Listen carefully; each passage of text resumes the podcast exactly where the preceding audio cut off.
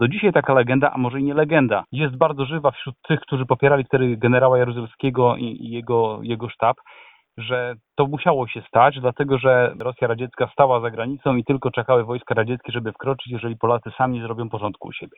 Z punktu widzenia badań historycznych, jak to wygląda? Rzeczywiście było tak źle? Tutaj badania historyczne, oczywiście w ich obecnym stanie, ale muszę powiedzieć, że znam już bardzo dużo dokumentów i to nie tylko z dawnych archiwów sowieckich, ale także chociażby e, czechosłowackich czy e, wschodnio-niemieckich. Cała nasza wiedza, którą posiadamy, w tym także liczne protokoły z posiedzeń sowieckiego biura politycznego wskazują, że Moskwa bardzo szybko, już e, późną jesienią 1980 roku przyjęła jednoznaczną politykę, iż sama nie będzie interweniować. Czy też to oznacza, że Układ Warszawski nie będzie interweniować i Breżniew wręcz temperował takie, powiedziałbym, ostrzejsze nastawienie na przykład Ericha Honeckera, który ewidentnie był zwolennikiem e, takiej właśnie opcji.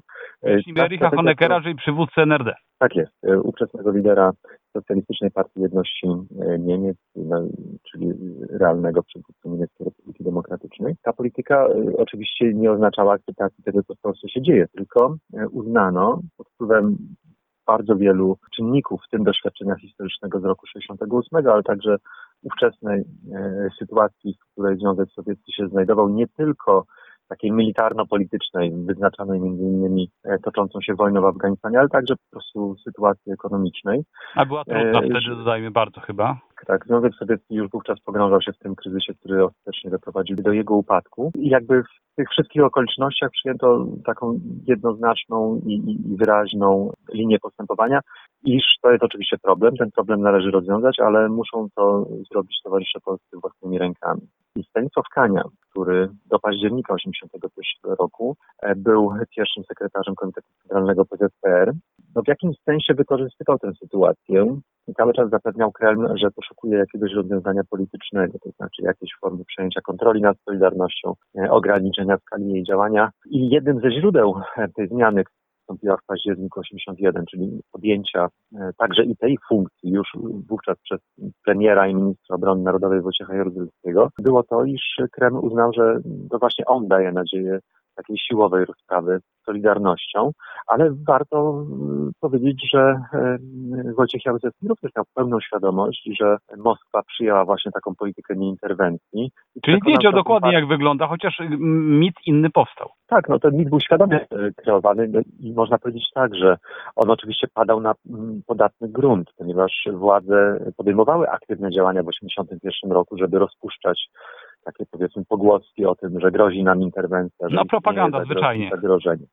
Tak, żeby wzbudzać strach, no bo on w sposób oczywisty jakby później służył e, temu, że część Polaków właśnie zachowała się biernie 13 grudnia, bo uznali, że to właśnie jest mniejsze zło. Natomiast sam Jaruzelski miał doskonałą wiedzę, bo tutaj wystarczy przytoczyć dwa fakty. Pierwszy, na początku grudnia 1981 roku, wiedząc już, że, że ten stan wojenny się zbliża, poprosił, aby ministrowie obrony Układu Warszawskiego, którzy byli zebrani na, na Radzie w Moskwie, wydali taki bardzo jednoznaczny komunikat, że Układ Warszawski będzie bronił socjalizmu w Polsce, no to byłoby dla niego znakomitym pretekstem, tak? Znaczy ta, takie oświadczenie byłoby świetnym uzasadnieniem wprowadzenia stanu wojennego właśnie w imię jakiegoś większego dobra, no ale tymczasem ci ministrowie odmówili. Sprzeciwił się minister obrony Rumunii i Węgier, którzy nie chcieli grozić Polsce e, interwencją.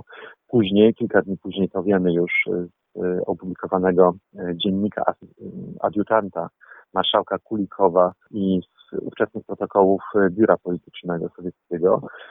Jaruzelski zwrócił się do właśnie za pośrednictwem Kulikowa do, do Kremla o to, aby uzyskał pomoc polityczną, gospodarczą i wojskową w momencie wprowadzenia stanu wojennego.